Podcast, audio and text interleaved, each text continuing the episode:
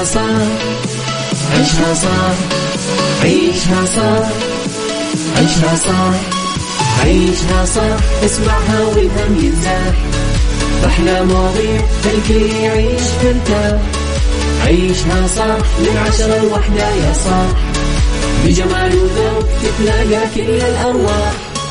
فاشل واتيكيت يلا نعيشها صح beauty وديكور يلا نعيشها صح عيشها صح عيشها صح على Mix FM يلا نعيشها صح الآن عيشها صح على Mix FM. Mix FM هي كلها في ال mix. هي كلها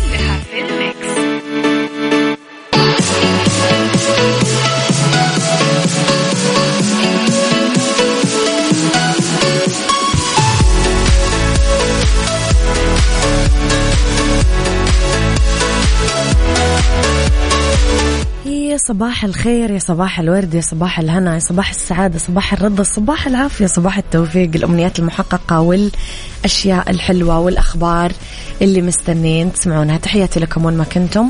صباحكم خير من وين ما كنتم تسمعوني. راح فيكم من وراء ال mic وال control أميرة العباس. بيوم جديد صباح جديد حلقة جديدة و مواضيع جديدة. ساعتنا الأولى أخبار طريفة وغريبة من حول العالم جديد الفن والفنانين آخر القرارات اللي صدرت. ساعتنا الثانية قضية رأي عام وضيوف مختصين.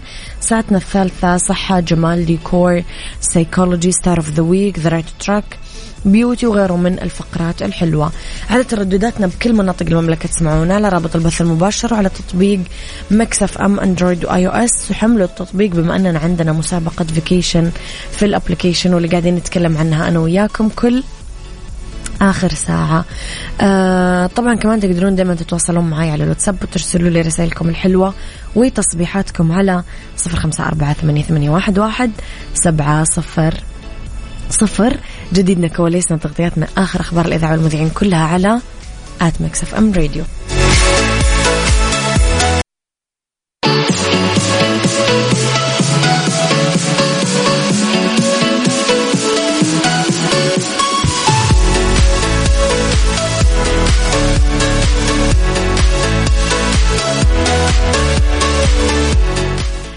لخبرنا الأول لا مستمعينا استحدثت هيئة كفاءة الأنفاق والمشروعات الحكومية للتأمين الصحي للموظفين الحكوميين لفئتين مستحدثتين تتمثل في في في اي بي وفي اي بي تختص الفئة الأولى بالوظائف الإدارية العليا والقادة والمستشارين وتختص الفئة الثانية بالوظائف الإدارية الوسطى والوظائف الأخصائية والفنية والدعم والمساندة. تشمل شروط وأحكام الاتفاقية الإطارية للتأمين الصحي المطور واللي اعتمدوا وزير المالية رئيس مجلس إدارة الهيئة محمد الجدعان إضافة إلى ميزة النفقات القابلة للاستعاضة وإضافة خيار التأمين الصحي لوظائف غير المهرة للعمالة غير السعودية. شملت التعديلات رفع الحد السنوي للوالدين ل 500 ألف ريال وإلغاء الموافقة المسبقة. وفيما يختص بتسعير تكلفة التأمين تضمنت التعديلات تقليل المدة الزمنية لاستقبال عروض الأسعار لسبع أيام والتسعير باستخدام السعر الموحد للفئات التأمينية بدلا من التسعير بالفئات العمرية. وإضافة مؤشرات قياس أداء المتعاقدين تطوير جدول الغرامات إضافة تقارير أداء دورية لمراقبة أداء وثائق التأمين بشكل أفضل. طبعا انرسل التعميم ل 138 جهة حكومية ممثلة في الوزارات الهيئات الجامعات المؤسسات الحكومية المستشفيات الحكومية المراكز الحكومية البحوث والإفتاء والمدن المتخصصة إضافة لكثير والعديد من الجهات الأخرى. لرسائلكم الحلوة مستمعينا يسعد صباحك يا أبو عبد الملك يسعد صباحك بكل الخير. صباح الخير والمحبة والسلام ربي يسعد صباحك. أستاذة أميرة وكل المستمعين أختكم لطيفة يسعد صباحك يا لطيفة. وصباح الخير يا أبو عبد الملك. مستمعين قولوا لي كيف صباحكم ومن وين تسمعوني؟ اكتبوا لي على صفر خمسة أربعة ثمانية, ثمانية واحد, واحد سبعة صفر صفر. يلا. عيشها صح مع أميرة العباس على Mix FM. Mix FM هي كلها في ال mix. هي كلها في الميكس.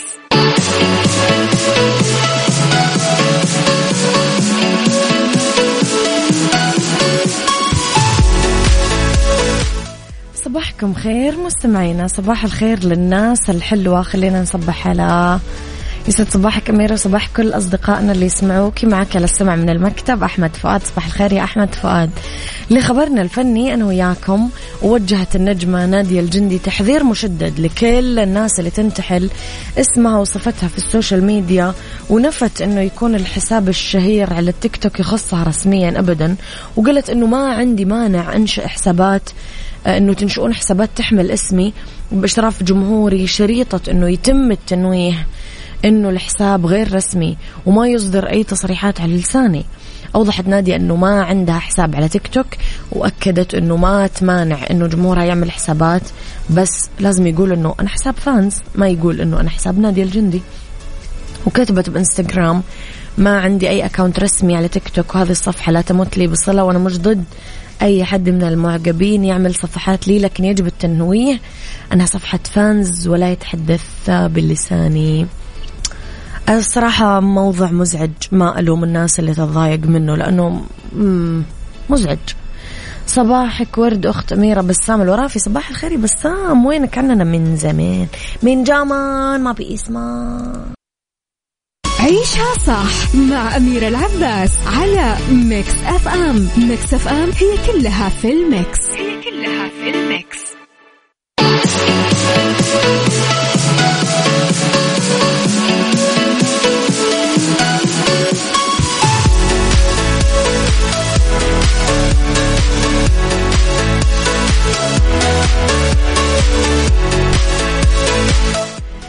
تحياتي لكم مستمعينا صباح الخير آه، أميرة صباح التفاؤل صباح الاستمرارية.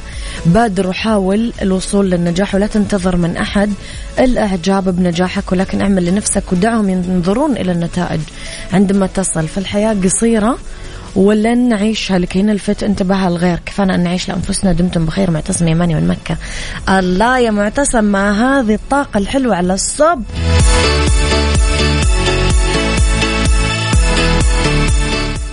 درس علماء أعصاب من جامعة الأورال الفيدرالية وجامعة توبنغن الألمانية تأثير النوم على تكوين ذاكرة الخوف وتوحيدها في الذاكرة الطويلة المدى.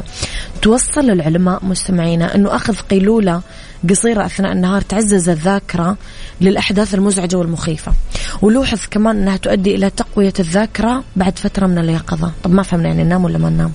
يعني أنام القيلولة ولا ما أنام حاولت الدراسة تسلط الضوء على سؤال حول ما يحدث لذكريات الخوف بعد فترة من النوم واليقظة. يقول يوري بافلوف الباحث المشارك في الدراسة والباحث في مختبر التكنولوجيا العصبية في جامعة الأورال الفيدرالية ومعهد علم النفس الطبي وكمان علم الأعصاب السلوكي بجامعة توبنغن. إنه فهم تأثير النوم في المواقف اللي تصير فيها صدمة عاطفية أمر مهم لتطوير استراتيجيات فعالة للتعامل مع ضحايا الكوارث والأشخاص اللي عندهم panic attacks هلع أو اضطراب ما بعد الصدمة. طب ننام ولا ما ننام؟ ويضيف بافلوف إنه إذا تم اكتشاف أنه تأثير النوم على ذاكرة الخوف مشابه لأنواع أخرى من الذاكرة مثل الذاكرة العرضية اللي هي ذاكرة أحداث الحياة راح يكون من المفيد أكثر للضحايا ما ينامون بعد الصدمة. آه يعني ما ننام إذا ما عندنا صدمة بس إذا عندنا صدمة عادي ننام. يوضح بافلوف أنه في سياق تجارب الدراسة قرر الباحثين أنه قيلولة لمدة ساعتين خلال النهار تعزز ذكريات الخوف اللي تم تعلمها قبل النوم مباشرة. أوكي مستمعين فهمت. الحين فهمت وبشرح لكم. آه ولوحظ تأثير مماثل بعد اليقظة مثل مشاهدة فيلم محايد عاطفي أو ألعاب الكمبيوتر. يقول لكم إذا تبغون تأخذون قيلولة لازم ما تكون على طول بعد صدمة أنتم أخذتوها ولا بعد على طول فيلم مرعب ولا على طول بعد جيمز ولا على طول بعد لأنه القيلولة تعزز ذكريات الخوف هذه. خلاص ناموا بعدها بساعتين يا مستمعين ما مشكلة.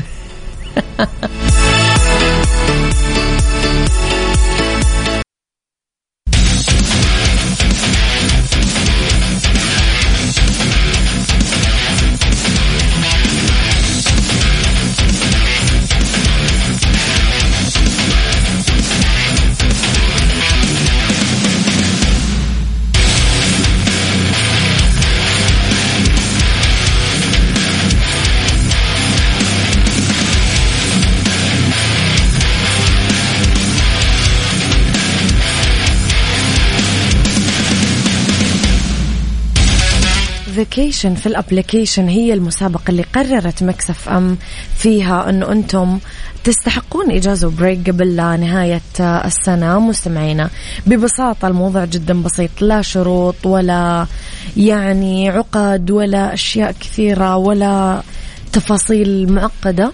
ببساطة آه، حملوا تطبيق Mix FM على Android و iOS. سجلوا بياناتكم. تدخلون في السحب يوميا آه، على إقامة في أحد فنادق ومنتجعات الإمارات الرائعة جدا. جملة البحث عن التطبيق هي Mix FM Radio KSA. عندنا يوميا فائزين آه، يتم السحب عليهم في من الأحد الخميس طبعا ضمن برنامج كافيين من الساعة ثمانية لين الساعة تسعة. يوميا عندنا فائزين. طبعا المنتجع اللي معانا اليوم اللي راح يكونون فيه فائزين اليوم آه هو فندق برجمان أرقان من روتانا دبي. فمستمعينا لا تفوتون هذه الفرصة تطبق الشروط والأحكام. عيشها صح. عيشها صح. عيشها صح. عيشها صح. عيشها صح. عيشها صح. عيشها صح اسمعها والهم ينزاح أحلى مواضيع الكل يعيش ترتاح عيشها صح من عشرة لوحدة يا صاح بجمال وذوق تتلاقى كل الأرواح fashion وإتيكيت يلا نعيشها صح beauty وديكور يلا نعيشها صح عيشها صح عيشها صح على Mix FM يلا نعيشها صح. الآن عيشها صح على Mix FM Mix FM هي كلها في ال mix هي كلها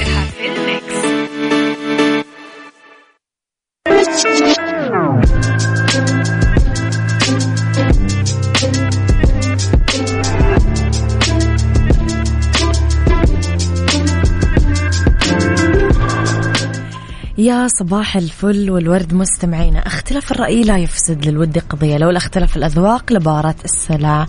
توضع مواضيعنا على الطاولة بالعيوب المزايا السلبيات الإيجابيات. السيئات الحسنات تكونون أنتم. الحكم الأول والأخير بالموضوع. بنهاية الحلقة نحاول أننا نصل لحل العقدة ومربط الفرس. إضافة لتصفح السوشيال ميديا حسابات أصحابنا لكل يوم. يعني نتفرج عليها. هذه مضيعة حقيقية للوقت. يعني نضيع وقتنا. ما لها أي فائدة عملية ملموسة على الفرد يعني. دخول اليومي للسوشيال ميديا خاصة للي عندهم حسابات آه، تسحب الشخص تدريجيا من منطقة الفضول لحالة الإدمان الحقيقي. سؤالنا اليوم لكم إيش مفهومك عن الإدمان أصلا؟ برأيك هل ممكن يوصل استخدام التليفون أو الإنترنت لحد الإدمان؟ قولوا لي إيش رأيكم عن الموضوع على صفر خمسة أربعة ثمانية, واحد, سبعة صفر صفر. واللي حب يشارك باتصال يكتب لي. أنا حاب أشارك باتصال. عيشها صح مع أميرة العباس على Mix FM. Mix FM هي كلها في ال mix. هي كلها في ال mix.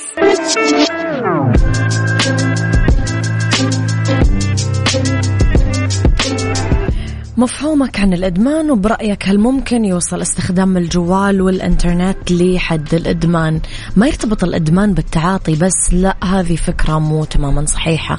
الإدمان بحسب علم النفس وعلماء السلوك هو رغبة قهرية. إنك تعمل سلوكيات تتعاطى مواد ضارة ما تقدر تتحكم بإرادتك اتجاهها فتستمر غصبا عنك بتعاطيها والإصرار على إنك تسوي أي شيء عشان تحصل لها مع ميل واضح لزيادة الجرعة أو الكمية لأنه جسم ودماغ الإنسان المتعاطي ما يقدر فيه يستغني عن الشيء اللي إدمنه بسهولة. تصير فكرة التوقف أصلا مؤلمة جدا ويحتاج صاحبها ممكن لتدخل طبي ونفسي لتعديل سلوكه. هذا يصير مع المواد الممنوعة بشكل عام والسلوكيات الغير أخلاقية وتصفح السوشيال ميديا والتعود على مشاهدة المحتوى الغير أخلاقي. كل هذه الأشياء تتغلغل بكيمياء الدماغ وتعمل على تغيير معادلات الفعل والاستجابة مثل ما يرتبط تلقائيا بين الشخص اللي يتعاطاه والشخص وإيش, وإيش اللي يحصل عليه من سعادة مؤقتة.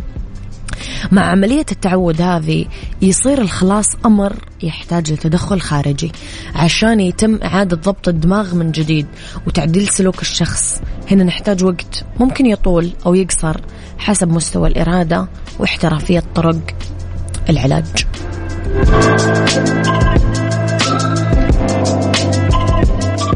أحد الرسائل يقول آه، أغلق بابك وأعفي جارك. ترك المسافات بينك وبين الناس راحة لا دخل أحد حياتك من باب الفضفضة.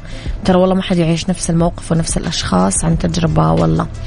لطيفة تقول إدمان النت كلنا للأسف مصابين فيه ولو بنسب تتفاوت بس نظل آه، مثابين فيه. تخيل فينا نظل ساعتين صاحيين بدون ما نشيك على جوالاتنا. لعبة أو تطبيق أو social media بحث عن معلومة. النت اليوم إدمان أكثر من شربنا للموية للأسف. آه عني أحاول أخذ راحة بين فترة وفترة وأبتعد ما أنكر أنه هذا صعب. فلا ألوم الأطفال والمراهقين. إحنا السبب بتعويدهم على هالتقنية. المفروض نحتاج راحة منه لأنه الشغل يحتاج نت تتفرج مسلسل تتواصل كله نت نت. أه تكاسلنا نوصل الرحم بالزيارة نكتفي بالجوالات نحتاج علاج فعال. يبعدنا عن هذا الشيء أختكم. لطيفة تحياتي لك يا موضي أم أسيل. إيش رأيكم مستمعينا بالموضوع؟ أه سألنا إيش مفهومك عن الإدمان وبرايك هل ممكن يوصل استخدام الهاتف والإنترنت لحد الإدمان؟ قولوا لي رأيكم.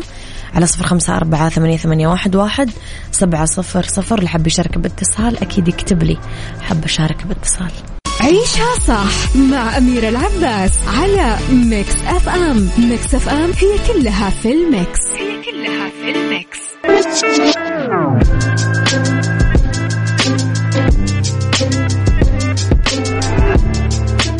أبو عبد الملك يقول أنا من رأيي لطيفة. كثير ناس اتفقت مع رأي لطيفة صراحة. بأوروبا مستمعينا نتيجة تزايد الإدمان على استخدام الإنترنت ظهرت بالفعل عيادات نفسية متخصصة لعلاج الناس اللي مدمن على الإنترنت ومدمن على استخدام الجوال وتشترط على المنتسبين يستغنون عن جوالاتهم نهائيا قبل ما ينضمون لبرنامج العلاج. الغريب أنه عدد كبير من طلاب العلاج ما قدروا يكملون البرامج العلاجية لأنه ما قدروا يبقون بعيد عن جوالاتهم. هذا تفسير عودة البعض لبيوتهم بعد ما يقطعون مسافات طويلة للجهة المتوجهين لها لأنهم نسيوا جوالاتهم في البيت مع أنهم رايحين للسوبر ماركت أو يشوفون صديق أو مو محتاجين أصلا للجوال غالبا بس إدمان قولوا لي إيش رأيكم مستمعينا؟ تتفقون مع كلامنا ولا تختلفون؟ إيش أصلا مفهومكم عن الإدمان؟ وبرأيكم هل ممكن يوصل استخدام الجوال والإنترنت لحد الإدمان؟ قولوا لي رأيكم على صفر خمسة أربعة ثمانية, ثمانية واحد, واحد سبعة صفر صفر. مسابقة vacation في ال application على Mix FM, Mix FM.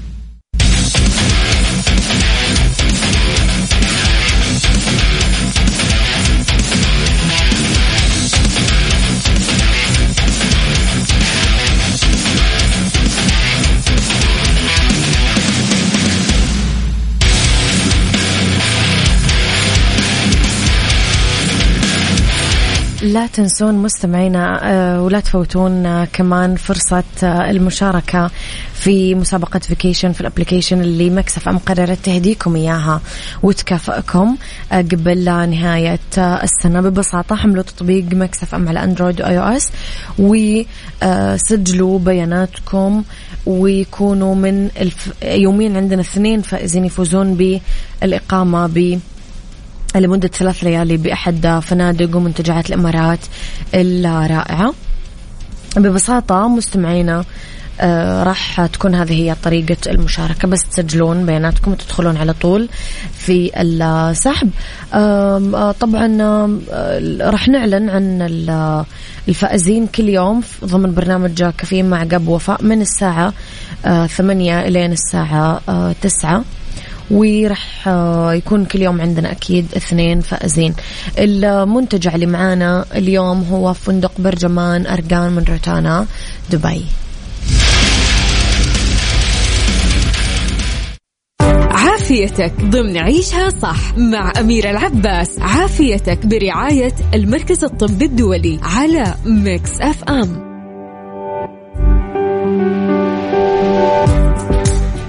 يسعد مساكم مستمعينا تحياتي لكم وين ما كنتم. مساكم خير من وين ما كنتم تسمعوني. أولى ساعات المساء وآخر آه، ساعات عيشها صح. طبعا فقرة عافيتك. معنا كل يوم ثلاثاء برعاية المركز الطبي الدولي. اسمحوا لي أرحب بضيفنا اليوم الدكتور أيمن الحريري استشاري طب السكري والغدد الصماء لدى الأطفال من المركز الطبي الدولي. يسعد مساك دكتور. صباح الخير يا فندم. ازي حضرتك يا أهلا وسهلا نورتنا. دكتور حلقتنا اليوم عن سكري الأطفال. بس بداية خلينا نتعرف أصلا إيش هو داء السكري بصفة عامة وإيش هي أنواعه. السكر بصفة عامة هو عبارة عن increase زيادة نسبة السكر في الدم. نعم. نتيجة ل يا إما انخفاض نسبة الأنسولين. م. ده في النوع الأول. أو نتيجة لأن الأنسولين ما بيشتغلش وجود مناعة ضد الأنسولين وده النوع الثاني. يبقى بيتسبب في زيادة نسبة السكر في الدم وده بيسبب أعراض السكر. طيب دكتور إيش نسبة انتشار داء السكري عند الأطفال؟ وإيش ممكن تكون أسبابه؟ نسبة الانتشار مختلفة من بلد لبلد. نعم. يعني لو خدنا في الصين مثلا هنلاقي النسبة أقل من واحد لكل مئة ألف. إيش معنى؟ لو خد ممكن يكون على عوامل وراثية آه. ولو خدنا النسبة في فنلندا الجورو الإسكندنافية هنلاقي النسبة فوق ال 40 لكل 100 ألف.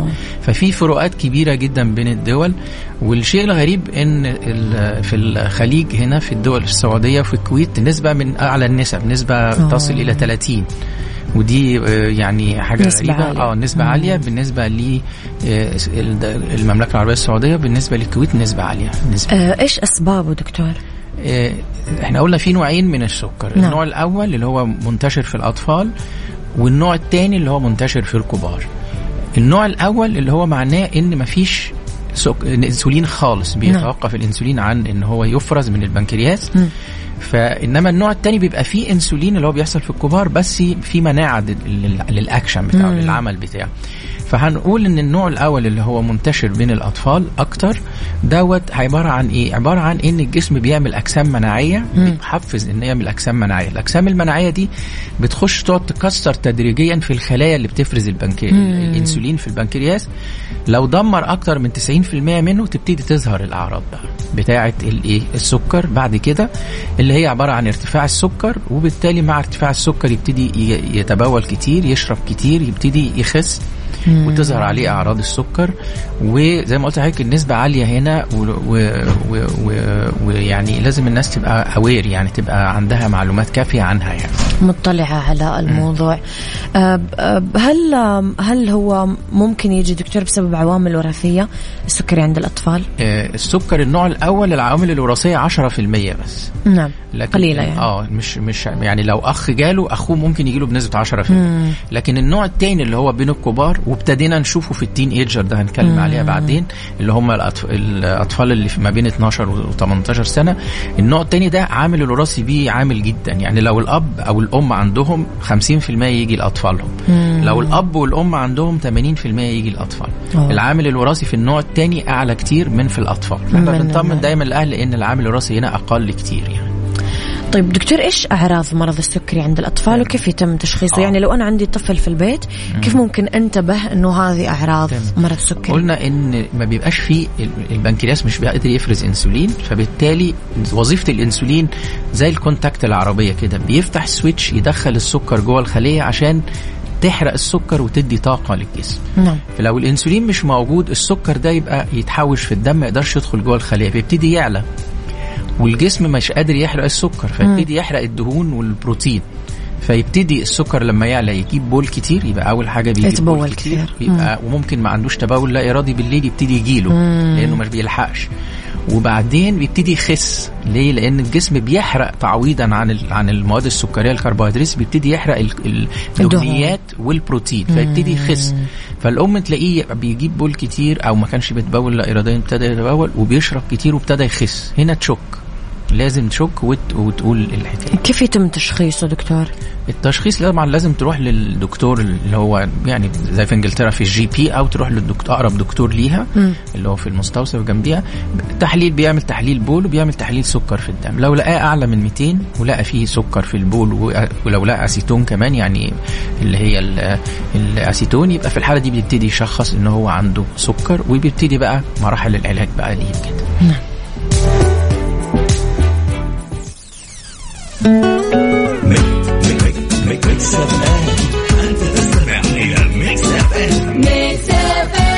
It's all in the mix. All in the mix. عافيتك ضمن عيشها صح مع أميرة العباس عافيتك برعاية المركز الطبي الدولي على ميكس أف أم دكتور إيش العلاج المناسب لسكري الأطفال وكيف ممكن تكون المتابعة الدورية؟ تمام هو ال- آه، إحنا قلنا إن الجسم مش قادر يفرز إنسولين نعم العلاج هو حاجة اسمها multidisciplinary approach يعني عبارة عن عمل جماعي. نعم. السكر الأطفال ما بيتعالجش بشخص واحد أو بدكتور واحد. بتبتدي بال GP اللي هو دكتور الأسرة بتبتدي بدكتور الغدد هو اللي بيعمل ال plan الخطة العلاجية. دكتور الغدد بيبقى معاه حاجة اسمها ال diabetic nurse اللي هي ال- ال- الممرضة ال- اللي هي المثقفة الممرضة المثقفة للسكر تخصصها بس مثقفة سكر. تقدر تعلم ال patients كل حاجة أو الأهل العيان كل حاجة. وبيبقى معانا ال dietitian أخصائية التغذية عشان تعلم ال ال الأهل إزاي طريقة الأكل والتغذية المناسبة بالنسبة للطفل. وممكن يبقى معانا بالذات في ال teenagers اللي هم الكبار شوية ال psychiatrist والأخصائية الاجتماعية مهمة جدا عشان تساعد الأهل. آه، طبعا ممكن بنعمل كشوفات دورية مثلا آه، بتاعة العين مثلا كل خمس سنين يبقى معانا بيبقى معانا دكتور عيون. آه، وكمان ممكن بيبقى معانا دكتور جهاز هضمي عشان في حاجات معينة بنعمل كشوفات دورية كل سنة أو سنتين للأطفال. فهي teamwork بالنسبة لنا. علاج الأساسي نمرة واحد تثقيف ال patient وأهله بالذات الأم عشان هي اللي بتديله البتاع. أكيد. آه، والتثقيف ده أول ما بيتشخص بيبقوا الأهل طبعا في حالة حزن آه، جامد. فإزاي أنت تقدر تشرح لهم وتقعد معاهم؟ الدكتور والمثقفة اللي هي أهم واحدة بالنسبة لي كتيم وورك معايا بحيث إن إحنا نشرح لها يعني إيه السكر وإيه علاجه إن هو لازم ياخدوا إنسولين. ونشرح لها الفرق بين النوع الأول والنوع الثاني إن هي لازم الطفل هياخد إنسولين مدى الحياة. لأنه ما يقدرش يعيش من غير الإنسولين. لو وقفنا الإنسولين السكر يعلى يعلى الحموضة تزيد في الدم والطفل في خلال ثلاث أيام يخش في غيبوبة وحياته تبقى في خطر طريقة الحقن وطريقة أخذ الحقن والتفاصيل بتاعة العلاج الأنواع الحقن اللي الإنسولين اللي بياخدها دي كلها نشرحها بالتفصيل للأم. عشان ونبتدي نعمل الاديوكيشن لغاية ما الأم تتعلم ونبقى وص... وطريقة قياس السكر وكده ولو هبط يعمل له إيه ولو عالي يعمل إيه التثقيف ثم التثقيف ثم التثقيف هو أهم حاجة بالنسبة للعلاج والمتابعه الدوريه يعني دكتور لازم أي أحد عايش مع هذا الطفل لازم يكون عنده هذه المعلومات آه، عشان لا سمح الله طبعاً، آه. في أي وقت وحتى دكتور آه، أنا اللي اسمعه إنه كمان حتى في مدرستهم يكون عندهم آه، خبر لازم الممرضة اللي هي أو الدكتوره اللي في المدرسة تبقى عارفة عشان ممكن تديله هي الحقن في المدرسة مم. لو الطفل بعد ما ياخد وجبته في المدرسة ولو حصل هبوط لأن السكر بيعلى. لكن ممكن مم. نتيجة لاخذ الإنسولين عمل مجهود شوية وما كلش كويس ممكن مم. يهبط هبوط السكر كمان أخطر من علو آه. مع الإنسولين فلازم نثقف كويس قوي وبنبقى مدينه وحاطين له كارت كمان في شنطته أو في جيبه عشان لو حصل له إغماء ولا حاجة وفي الشارع ما حدش يعرفه يبقى على طول يديله سكر آه، أو مية بسكر تحت بقه ويبلغ نمرة تليفون معينة عشان يبقى يسعفه. يسعفه دي مهمة قوي طيب آه، دكتور هل في آه، في في هذ حالات الأطفال هذول تحديدا هل يحتاجون إلى تحاليل دورية؟ آه. متابعة دورية وتحاليل دورية. نعم. يعني متابعة دورية يعني إيه؟ يعني بنشوفه في الأول كل أسبوع أسبوعين. لغاية ما نتأكد ان كل شيء تمام لأن الأهل بيحتاجوا دعم وتثقيف زي ما قلنا كويس. لكن بعد كده بنشوفهم تقريبا كل ثلاث أشهر. بنعمل لهم تحاليل دورية كل ثلاث أشهر وفي تحاليل دورية تانية زي ما قلت لحضرتك بنعملها كل سنة. بالنسبة لهم طيب دكتور هذا فيما يخص الطفل اللي عنده سكر الطفل العادي دكتور آه، الأمهات والأبهات بيسألونا هنا هل أحتاج أعمل له تحاليل دورية ولا لا؟ بالنسبة للطفل العادي نعم. أعمل له تحاليل دورية مم. لو هو الطفل كويس و... و... و... ولكن محتاج check up يعني إن الدكتور يشوفه مثلا مرة كل مثلا سنة يشوف وزنه يشوف مم. طوله يشوف نموه ويشوف آه، أخباره إيه بحيث لو احتاج مثلا يعمل له أي تحاليل من أي نوع لو شك في أي حاجة يعملها. لكن تحاليل دورية بصفة ثابتة في الطفل الطبيعي لا مش مش بنحتاجها إلا لو الدكتور شك في حاجة بيعمل التحليل. تحاليل نعم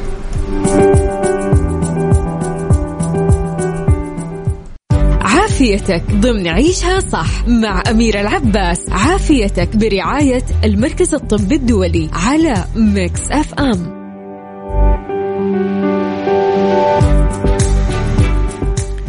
تحياتي آه، لكم مستمعينا مجددا تحياتي لضيفي في الاستوديو دكتور آه، أيمن حريري استشاري طب السكري والغدد الصماء لدى الأطفال. دكتور آه، قبل قليل ذكرت إنه من ضمن ال teamwork أو من ضمن الفريق الطبي اللي راح يشرف على حالة الطفل العلاجية في أخصائية تغذية أو اخصائيه تغذية. هل في نظام غذائي لازم على الطفل المريض بالسكري يلتزم فيه؟ شكرا جزيلا على السؤال ده لأن ده مهم جدا نعم. الطفل بينمو. نعم. والنمو ده محتاج كربوهيدرات وبروتين ومحتاج فات. نعم. فإحنا ما إحنا بنخلي الطفل ياخد ال ال الكمية الطبيعية الم اللي إحنا عايزينها في سنه في الوقت ده زي أي طفل طبيعي.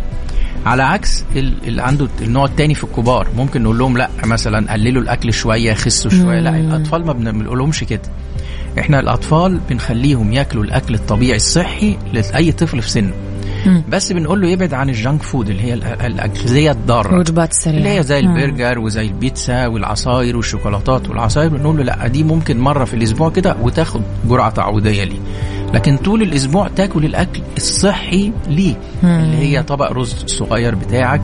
السلطه مهمة جدا الخضار مهم جدا مم. قطعة اللحمة ولازم تبقى لحوم بيضاء يعني زي السمك وزي الفراخ دجاج نعم. وتاكل فاكهة كتير مم. لكن ما تاكلش من بره كتير يحسب له كميه ال calories والبروتين يعني الكربوهيدرات بقى 55% البروتين 15 وال fats بتبقى في حدود 30 35% اللي هي الدهونيات غير الضاره بياكل أكل طبيعي بالنسبة لسنه ما بنعملش restriction ما بنعملش يعني أي تحديد للأكل بتاعه بس بيبعد عن الأغذية الضارة عشان هو بينمو. الطفل اللي بينمو محتاج تغذية كويسة بالنسبة لسنه. نسينا نقول حاجة مهمة جدا ال exercise. الرياضة مهمة جدا. جدا. لازم يلعب رياضة وبانتظام لمدة ساعة كل يوم لأن دي مهمة جدا في الحرق وبتحسن جدا الايه نسبه اللي هو التراكمي اللي هو السكر التراكمي اللي إحنا بنعمله كل ثلاثة أشهر في الأبحاث بتاعته. طيب دكتور سؤالي التالي إحنا نسمع كثير عن مضخة الأنسولين. إيش يعني مضخة الأنسولين وإيش وظيفتها أصلا؟ آه مضخة الأنسولين هو. يعني بنستعملها بقالنا كذا سنة آه بقالها يمكن أكتر من 10 سنين 15 سنة ودي عبارة عن نفس الأنسولين اللي الطفل بياخده بيتحط في مضخة والمضخة بيتحط لها إبرة تحت الجلد تغير كل شوية وبتحقن الأنسولين بانتظام طول اليوم ال 24 بتدي حاجة اسمها ال basal اللي هي الاساسي يعني وبعدين ساعة الوجبات بيدخل هو أو الأم بتدخل نسبة الكربوهيدرات اللي خدها بال count يعني كل وحدة ب 15 جرام. ونكون إحنا حاسبين كل وحدة ليها كم وحدة إنسولين. وبيكون المضخة عارفاها بنعملها ومع قياس نسبة السكر بيبقى المضخات الجديدة دلوقتي ذكية بتقدر تلقط من الجهاز اللي في دراعه نسبة الإنسولين كده. وبناء عليه بتديله البولس اللي هي النسبة اللي محتاجها لما يجي ياكل يعني. هي إحنا يعني هي طبعا ليها ميزات وليها أيوه. الميزات بتاعتها إن هي ممكن تنظم السكر بطريقة كويسة في الناس اللي صعب بالطريقة العادية مم. لكن الحاجة الثانية إن هي محتاجة متابعة على طول 24 ساعة لو الطفل صغير كمان بواسطة الأم ولو الطفل بيلعب يتشقى ممكن تقع ممكن تتكسر فدي مشكلة تانية. أه الحاجة الثالثه محتاجة مجهود كبير من الأم عشان تبقى ملاحظة على طول. مش زي ما الناس الناس متخيلة إن المضخة هتريحني خلاص لا أيوه. دي حاجة ثانية اسمها ارتفيشال بنكرياس هم بيحاولوا يطوروا فيها دلوقتي مم. بس لسه ما وصلوش لسه شوية على ما يوصلوا لها لكن ما زالت موجودة. نمره اثنين مكلفة جدا. يعني غالية جدا ومكلفة جدا. لكن الأطفال اللي بياخدوا الريجيم العادي الإنسولين العادي اللي هم على جرعة طويل المفعول بالليل وبياخدوا ثلاث جرعات مع الأكل طبقا بردك للكربوهيدرات counts والتراكمي بتاعهم بيبقى في النسبة المقبولة اللي هي 7% دول بردك بيبقوا كويسين جدا. فإحنا ما بنلجأش للمضخة إلا إذا كان فعلا في مشكلة في في الطريقة العادية وفي مشاكل ودول نسبة بيبقوا نسبة قليلة يعني الحمد لله ما بيبقوش نسبة كبيرة وكده. دكتور لما يتبلغ الأهل أنه طفلكم مصاب بالسكر للأسف يكون زي العزاء طبعا. يعني الأهل انهيار ويخافون أنه هذا الطفل خلاص حيودعنا وحيموت إلى آخره يعني هل فعلا دكتور في الحقيقة تشكل الإصابة بالسكري خطورة على حياة الطفل؟ إيش تأثيرها على المدى الطويل؟ لو حصل لو حصل زي ما إحنا قلنا إحنا بنعمل تحاليل دورية للطفل اللي هي التراكمي بنعمله كل ثلاث أشهر اللي هي نسبة السكر في كرات الدم الحمراء وده أهم رقم بالنسبة لنا وده بيورينا لو هو في حدود 7% 7.5 يبقى إحنا كويسين يبقى إحنا ماشيين كويس. وبنعمل تحاليل دورية كل سنة ده اللي أنا بحب أقولها اللي هي مثلا وظائف الكلى وظائف الكبد تحليل البول عشان البروتينات. وبنعمل كمان فحص قاع العين بنعمل آه، تحاليل غدة درقية وبنعمل تحاليل حاجة اسمها حساسية الجلوتين اللي هو القمح لأنها بت- بتزيد زيادة في الأطفال دول. دول دوريا. لو الطفل متابع دوري كويس بيظبط سكره كويس وال- والتراكمي في حدود السبعة في المية الأطفال دول بيمشوا كويس جدا بيكبروا بيخشوا الجامعة بيتخرجوا بيتجوزوا سواء ولد أو بنت وبيخلفوا وبيفرحوا كمان بأحفادهم. فأنا بطمنكم إن السكر مش حاجة مخيفة إلا لو أهملنا. وبقى التراكمي بتاعنا عالي جدا على طول بقى فوق العشرة ومفيش يعني control كويس تحكم كويس فيه. هنا ممكن في تحصل مشاكل بعد 10 15 سنة مثلا 20 سنة يعني على ال long term فأنا يعني بدي نصيحة لل parents اللي أولادهم عندهم سكر أرجوكم تحاولوا تحافظوا كويس جدا ودي الحاجة دي مش صعبة ولا حاجة. صحيح. ودي عايزة آه، تعاون بين أفراد العيلة كلها. يعني ما أقدرش أجي أجيب شوكولاتات وحلويات عشان إخواته وأقول وأحرمه هو. صحيح. لا، أنا لازم أغير العادات الغذائية للبيت, للبيت كله. كامل. و... ودي بتبقى في مصلحتهم لأن أنا مش هجيب الحاجات المضرة لاخواته ولا ل- لكل أفراد البيت. فدي عايزة تعاون مع البيت كله عشان الولد يستفاد وعشان كل البيت بردك إن هو آه، يستفاد يعني. فانما ال outcome كويس طالما محافظين على نسبة تراكمي كويسة أو ال control كويس يبقى ال outcome هيبقى كويس جدا وبيعيشوا كويس جدا وبيبقوا زي الطبيعيين ما فيش أي ما في داعي للخوف يعني خالص يعني طيب دكتور تكلمنا على النوع الأول آه، كثير خلينا نسأل شوي على النوع الثاني هل ممكن يصيب الطفل النوع الثاني من السكري؟ آه ابتدينا. نشوفها مم. النسبة دي ما كناش بنسمع عنها من 30 سنة مم. إنه كنا بنسمع عن النوع الأول بس النوع التاني ده زي ما إحنا قلنا اللي هو الوراثي اللي بيحصل كنا في الكبار زي ما تشوف الناس في الأربعينات في الخمسينات الناس الكبار يعني. لكن ما كناش بنشوفه في الأطفال. طب ليه ابتدينا نشوفه في الأطفال؟ لو جبنا مثلا على نموذج على سبيل المثال في أمريكا بقى دلوقتي أكتر من 10% من اللي عندهم سكر في الأطفال عندهم النوع التاني مش النوع الأول. طب ليه؟ ليه؟ لأن اولا عندهم استعداد وراثي. نعم. نمرة اتنين ال sedentary life اللي هم قاعدين طول النهار قدام الكمبيوتر وقدام ال ال ال ال ال ال social media ما بيتحركوش. طول النهار ياكلوا junk food وزنهم زيادة. ال BMI بتاعتهم عالية فوق ال 30 وفوق ال 25 الثلاث عوامل ما بيلعبوش exercise خالص. كل العوامل دي بتخلي السكر ده بدل ما كان بيحصل متأخر أربعينات خمسينات ستينات بيجي بدري. بقى يجي بدري. فزي ما ال- ما ال sedentary life اللي هي طريقة الحياة اللي هي فيها كلها social media وعدم حركة وأكل junk food اتغيرت في المجتمعات. كل دي بقى بيها زيادة. متوقع في أمريكا مثلا يوصل يوصلوا 30% آه. من الأطفال عندهم سكر عندهم النوع الثاني في ال teenager اللي هو من سن 11 لسن 18 نعم. فإحنا بندي نصيحة إن دي تتوقف على بقى طريقة الحياة نفسها إن أنا ألعب. رياضة وأحافظ على وزني. دي مهمة جدا. وده الإبيديميك ده الوباء اللي جاي في خلال العشرين سنة عندنا هنا في الشرق الأوسط بنبه كل الآباء والأمهات ما تسيبوش ولادكم يقعدوا يلعبوا. على ال- على النت وما يلعبوش رياضة وما يحافظوش على وزنهم. بكذا دكتور نقدر نفهم إنه إحنا نقدر نعمل وقاية طول الوقت. طبعا طبعا. لو عشنا حياة صحية بط- طبعا. بطريقة صحية حنقدر نحمي نفسنا قدر الإمكان. طبعا طبعا. دكتور في نهاية حلقتنا اليوم إيش النصيحة اللي ممكن تقدمها للآباء عشان يعتنون بصحة أطفالهم سواء كانوا أطفالهم أصحاء أو مرضى؟ سكري في كلا الحالتين. زي ما إحنا قلنا ما يعني ما مش عايزين الطفل يبقى على sedentary لا يبقى قاعد على طول ما بيتحركش نعم. بيلعب على الكمبيوتر وعلى الشات وما بيتحركش. لا لازم أعمل ليميتيشن وقت معين ما أحرموش بس أعمل وقت معين لديت ولازم يبقى في وقت معين للصحة النفسية إن نقعد كلنا مع بعض نقفل الموبايلات ونتكلم مع بعض عشان العلاقات الأسرية ما تبقاش متقطعة زي ما بنشوف في كتير من الاسر. دلوقتي. ويبقى في وقت لكل طفل إن هو يروح النادي أو يتمرن بتمرين في فرقة كل يوم ساعة أو ساعة ونص. أهمية التمرين وال exercise مهمة جدا زيها زي الدراسة مش أقل أهمية.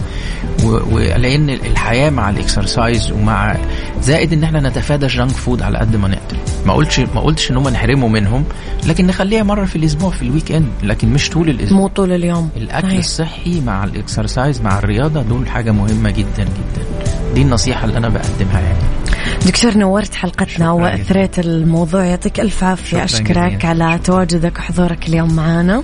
تشرفتي فعلا الله يسعدك. دكتور أيمن حريري اذا استشاري طب الأسرة والغدد الصماء لدى الأطفال المركز الطبي الدولي. موضوعنا اليوم كان عن سكري الأطفال واللي فاتوا الحلقة يقدر أكيد يسمعها في ال application. تحياتي لك دكتور. أشكرك. شكرا لك. مسابقة vacation في ال application على Mix FM, Mix FM.